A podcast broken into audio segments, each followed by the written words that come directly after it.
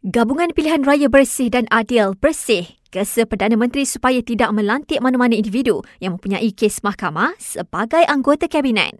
Jelasnya, Datuk Seri Anwar Ibrahim tidak boleh melantik golongan itu hanya disebabkan ingin menjaga kestabilan politik kerajaan perpaduan yang diterajui beliau.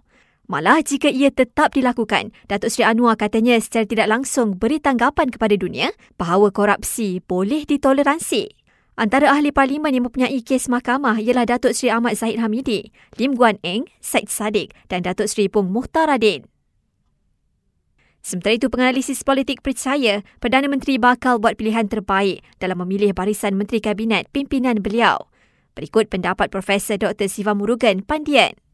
Sebagaimana dinyatakan oleh Datuk Seri Anwar Ibrahim, mereka yang mempunyai kes di mahkamah tetapi jika belum didapati bersalah sudah pasti ia boleh uh, dipertimbangkan. Tetapi di sini sudah pastilah yang mahu diangkat adalah perpaduan nasional.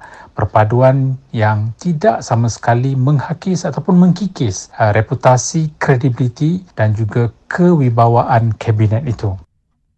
Datuk Seri Anwar dijangka akan mengumumkan barisan Kabinet Kerajaan Perpaduan dalam masa terdekat.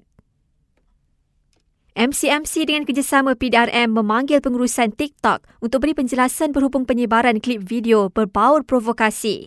Ia susulan tiga klip video mengenai amaran rusuhan 13 Mei 1969 yang kini viral di platform media sosial itu dilapor merupakan kandungan berbahaya.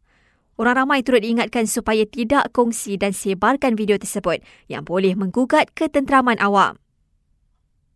Skim keselamatan sosial suri rumah di bawah perkesa dilaksanakan mulai hari ini. Dan Met Malaysia keluarkan amaran ribut petir, hujan lebat dan angin kencang berterusan di Perak, Kelantan, Terengganu, Pahang, Perlis, Kedah, Pulau Pinang dan Sabah hingga Ahad ini.